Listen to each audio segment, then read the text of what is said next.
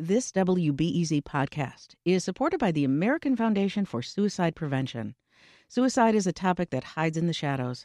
It's time we talk away the dark, learn how to spot the warning signs for suicide, and how you can have an open, caring, real conversation to help save lives.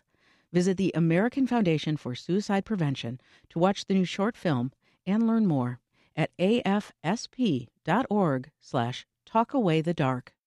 Think on your feet for our Fast and Curious 5K, a one of a kind race hosted by WBEZ and the Chicago Sun-Times on Saturday, July 27th at Humboldt Park. More info and early bird registration at wbez.org/events. I'm Justin Kaufman, and this is Reset. Assisted living communities have been hit hard by the COVID crisis. Coming up in the second half of the podcast, we check in with someone who runs senior living communities and find out if new money from the federal government will be enough to keep those places safe. But first, it feels like years, but we've just reached the six month mark in the COVID crisis here in Illinois. It's as good a time as any to take a closer look at how the pandemic has fundamentally changed the state. From budget busting to unemployment, hospital protocols to the restaurant industry, a new story out in Crain Chicago Business tracks how much has changed in such a short amount of time. The writers of the story are A.D. Quig and Stephanie Goldberg. A.D., this is almost an oral history of the last six months. Who did you talk to for this article? We spoke with uh, as many government leaders as we could um, Ann Governor Pritzker's chief of staff, Governor Pritzker, um, the heads of the Chicago and Illinois uh, Departments of Public Health, uh, folks at the Illinois Restaurant Association, Illinois manufacturers. Stephanie spoke with a lot of folks in the healthcare field. I spoke with Damon Jones, an economist at the University of Chicago. Uh, we tried to get as many folks as we could from as many different industries as we could, just to kind of get a sense of, you know, this has touched every industry, every business, every person's life, and tons and tons of families who were impacted by someone in their family who was infected, someone who died, or living and working under kind of the threat of the infection. When you look at the timeline of this, Stephanie, and you see state and local officials who had to respond quickly to this mer- emergency at the point, which everyone was, including them, were wildly unprepared for. What were the pivotal moments in Illinois when you look back at the six months? What were the tipping points for this pandemic? You know, it's funny. Um, AD and I put a timeline together really before we started to get going on this because we wanted to make sure that we weren't forgetting things. Like it, I think we even wrote in the story like March was a whirlwind. Like it, it's so crazy to think back at everything that happened in a fairly short period of time. And um, from the time of the first confirmed case on, on January 24th, excuse me, until probably like March 9th, um, when Governor Pritzker issued the disaster declaration, um, it didn't seem like life had changed that much. And then all of a sudden, in, in that moment, everything was different. A couple things happened that week. Uh, March 13th, schools were ordered to close you know, March 11th, the St. Patrick's Day parades were canceled, which I think it, at the time they were postponed. You know, everyone was thinking, yeah, right. well, maybe we'll have these soon. Travel restrictions led to overcrowding at O'Hare. You know, everyone remembers the scenes from that day. So March was was just sort of this nutty month where everything happened so quickly, and then I think by the time April rolled around, everyone was sort of getting comfortable with the stay at home order and relatively speaking, I suppose. But it was a big few weeks that we had in there. It's amazing to think about, too, to think six months, because I remember in, in March myself when the St. Patrick's Day parade was canceled and schools were closed. You know, everyone was talking about, uh, what, May? May 1st right. as, as an right. opportunity. Uh, August was, a, was, a, was millions of years away. Uh, but to think that we've had uh, the the six months that we've had, it, it, almost felt like we weren't prepared for this to be this long, AD. Well, and one of the startling parts of putting the timeline together was seeing how quickly the cases grew. One thing Dr. Allison Arwady, the head of the Chicago Department of Public Health, told me in epidemiology, yes, we care about the case count, but we care even more about what that curve looks like. And we were seeing an exponential rise in cases. So that the day the St. Patrick's Day parade was canceled, there were 25 cases in the state. And by the time um, the stay at home order was extended in Illinois on March 31st, there were 6,000 cases mm. in Illinois.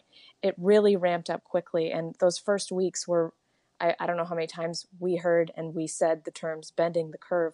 Folks were trying to avoid what we started to see happening in New York City. We started that work on the McCormick Place alternate care facility that we ultimately didn't really end up using that much.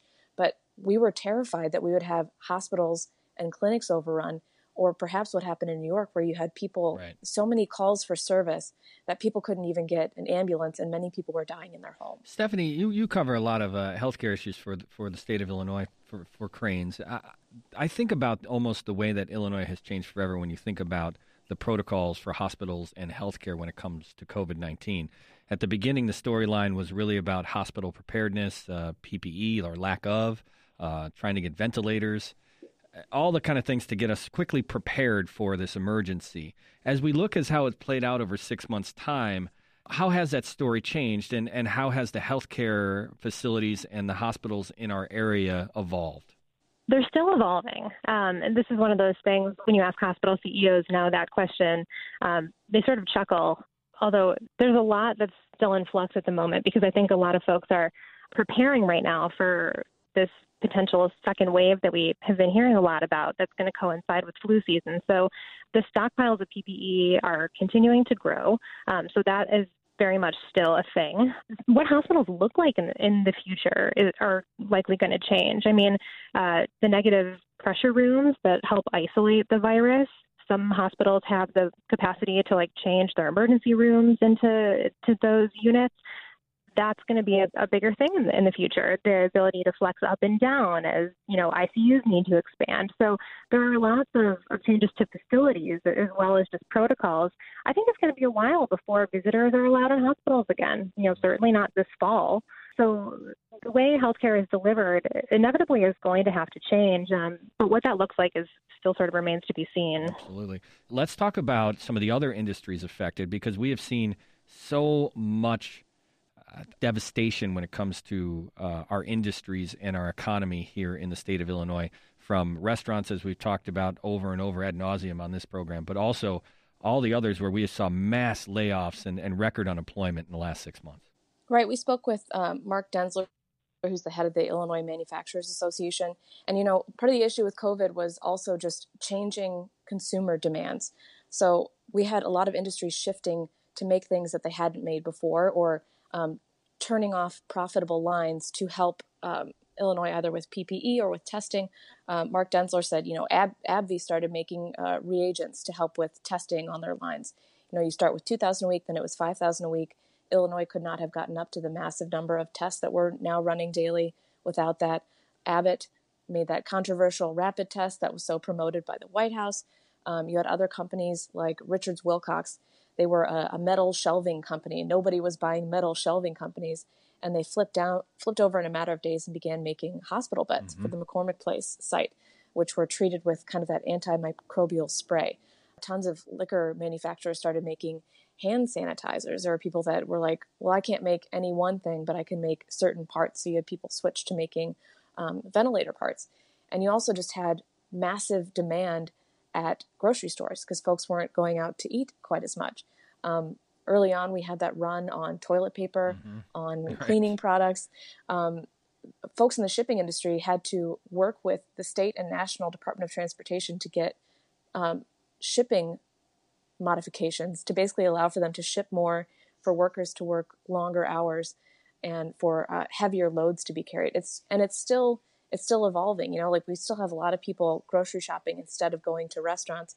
Of course, we have this completely different um, shifting landscape for restaurants here because the city keeps kind of opening up and then pulling slightly back when we see infection rates change. And we haven't yet even figured out how this is all going to work when the weather's not nice, when when you can't do outdoor patios, which will be coming up I would assume right after.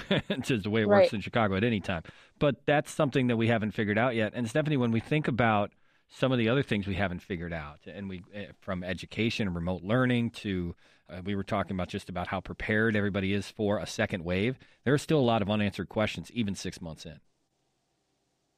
Yeah, I think something that we are not talking about enough, although these conversations are, you know, continuing in earnest, but the technology divide right now is a really big issue. I read a great story this morning um, from Kaiser Health News about how that impacts uh, nursing home residents. You know, if you have Wi-Fi and you have technology, you can communicate with your family. If you don't, you cannot. That obviously um, is a big issue when we when we talk about e-learning and remote work as well. So Um, and also telemedicine. Um, like if you need to see your doctor, but it's you're a high risk uh, patient and it's not safe for you to go to a facility, like do you have the means to connect with them remotely? So that is something that I think uh, that conversation is going to need to continue as we head into the winter months. Yeah, and AD, we'll have more conversations about how this is budget busting and how uh, our municipalities across the state of Illinois, including the state house down downstate, have have just thrown tons of money at this, and there will be a bill due at some point when it comes to massive deficits. But when I think about what is the future, you know, there's so many different areas that have still not been able to figure out which is the right way to go. And as you talk to all these civic leaders and these business leaders in this Crain Chicago business piece, are they optimistic? Are they uh, pessimistic? What's the vibe you're getting from everybody about what's next when, when we look forward on this COVID 19 pandemic? I think it's a lot of kind of continuing to buckle down. One kind of really impactful moment for me during all of this was um, speaking with Governor Pritzker. I said, you know, 7,300 people have died in Illinois in the past six months, and you are the person with the most power in the state.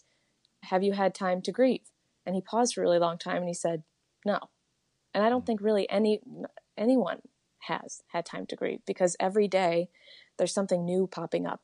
And something Dr. Arwady told me was, you know, initially she told me this is the first quarter of the COVID fight this past six months. And then I asked her about it again, and she said, you know, it's not even really the first quarter because when we do get a vaccine, that might be uh, a two treatment vaccine, meaning people have to go once, then they have to go again. Mm. And it will take at least a year, possibly two, maybe three, to fully roll that vaccine right. out. And then we don't know, number one, how effective it is. It might be 60% effective.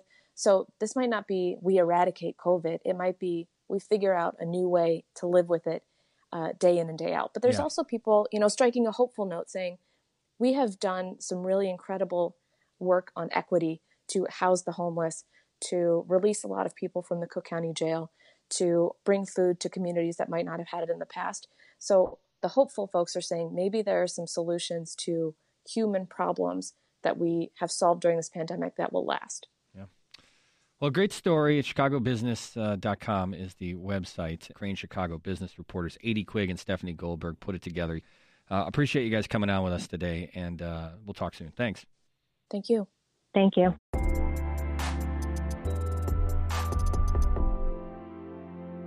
After weeks of lobbying, the assisted living industry finally got the White House's attention. President Trump pledged $5 billion in aid for U.S. nursing homes and assisted living facilities. It's no secret that older people and the facilities they live in have been hit hard by COVID 19. Some stats even suggest that deaths in nursing homes account for more than 40% of all fatalities in the U.S. And here in Illinois, that number has even been higher, hanging around 50%. So this new money comes with new testing and trading protocols. But will it be enough? Gus Noble is president of Chicago Scots, an organization that runs senior living facilities in the western suburbs. Gus, welcome to Reset. Hi, Justin. How are you? Good to talk with you. so, what do you make of the new additional funding coming from the White House? What impact's it going to have?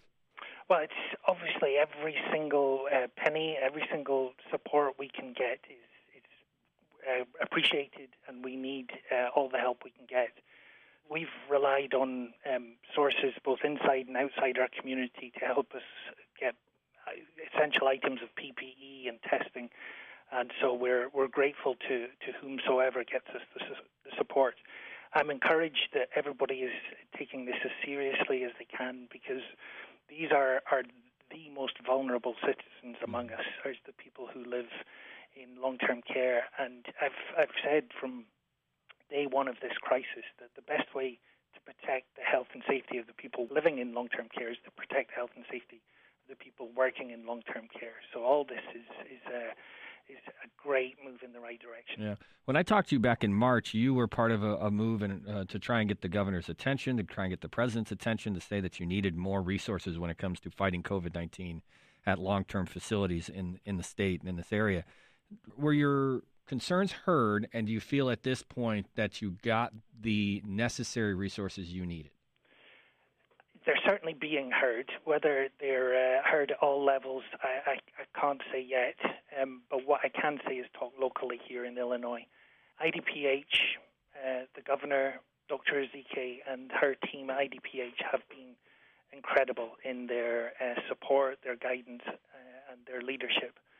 Um, we, we committed to what I believe is the most proactive, vigorous model of testing in uh, the state. We test everyone every week on our campus, hmm. whether you work here, live here, or you're coming to, to provide a, a service. If you step foot inside the building, you're going to be tested. And that's allowed us, uh, now we're entering 14 weeks of uh, weekly testing. This has allowed us to be guided by certainty rather than speculation. And I credit Governor Pritzker and IDPH for that incredible service. Gus, what does life look like behind the locked doors of senior living communities? We've, you know, we can't visit, we can't go in. So how's it changed?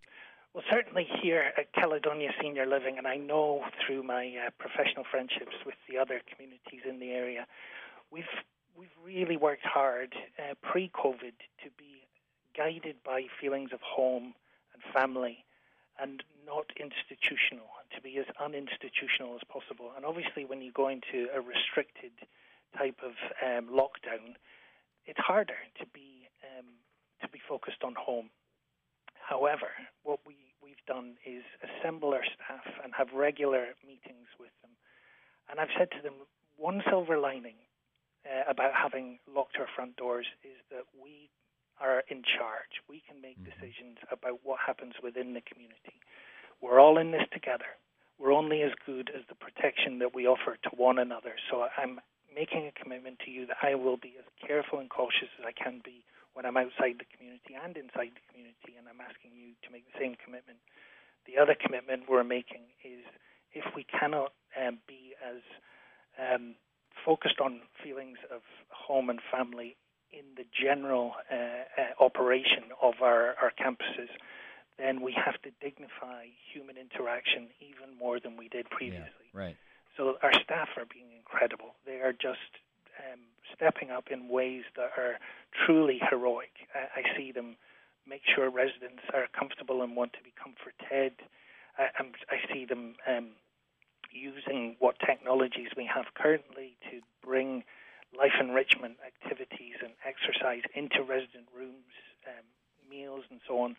And where we've we've used this this new in-house TV system that we have, and, and others are doing the same to, to stream content that shows that there is a connection, even though the doors are locked mm. to, to the outside world. Gus, uh, so much of what you do, and as you talk about home, is is not just managing the people that live inside, but also the families that live outside. Yep. How does the relationship evolve with the families on the outside who don't have access like they had before to their loved ones on the inside? We immediately started to see how we could um, create opportunities for families to connect using technologies like FaceTime and so on. But beyond that, uh, we tried to look at window time for, for families to connect. And fortunately, we have this campus which is in the middle of the forest preserve with this beautiful landscape around us and walking paths and so on. And it allowed us to, to uh, create moments for families to come for picnics outside resident rooms. One moment, uh, just blew me away. Um, we're, we're a Scottish community here, and um, pre-COVID, we had a dance studio, and these Highland dancers would come in every week, rehearse, and, and use the dance studio. But in that process, they got to know our residents in really close ways. The moment the lockdown happened, they created resident to dancer pen pal uh, friendships and writing and so on.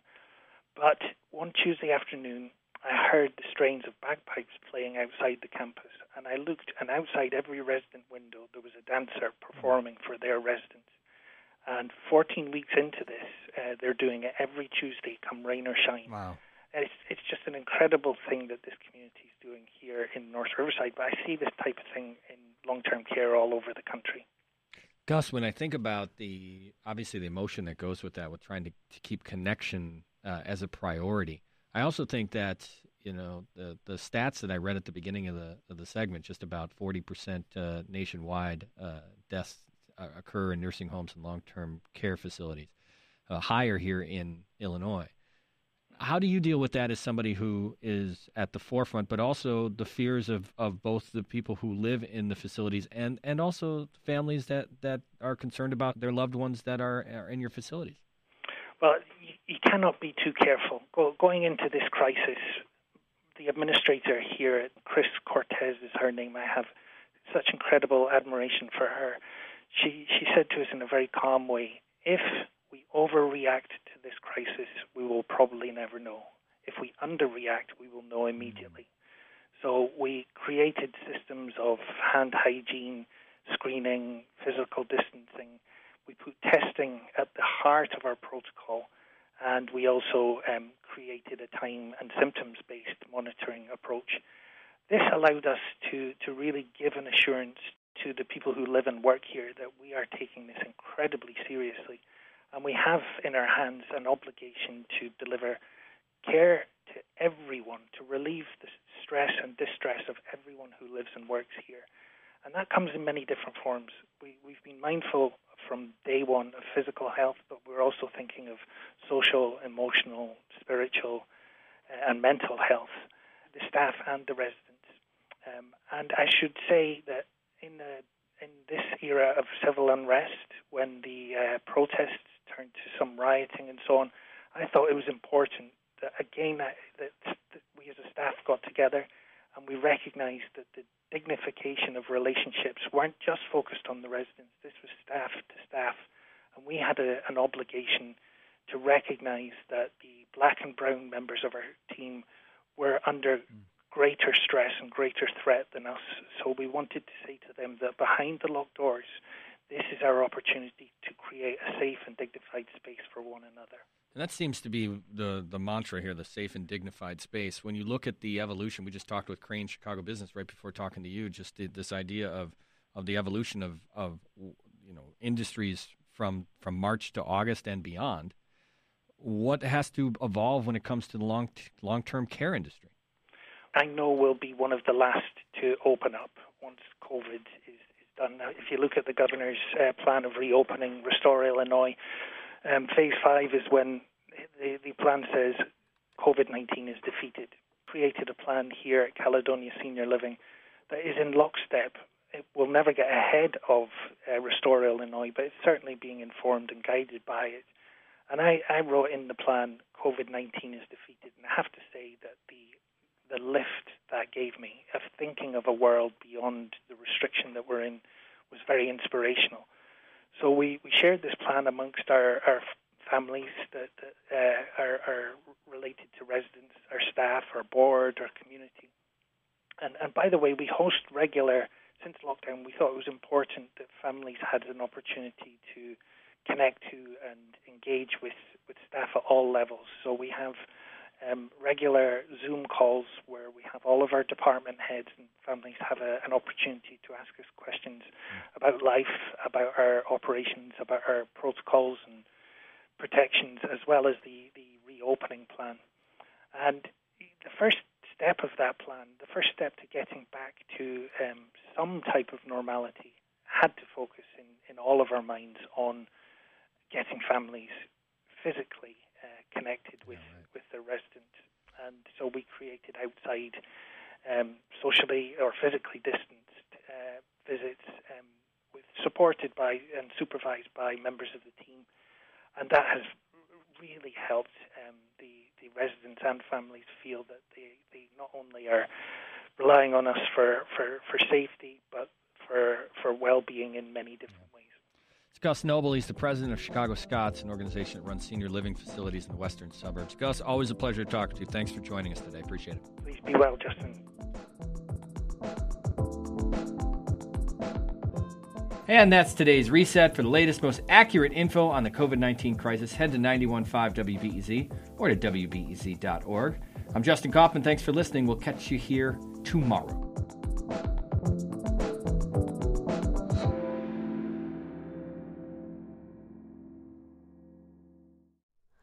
Hi, it's Terry Gross, the host of Fresh Air.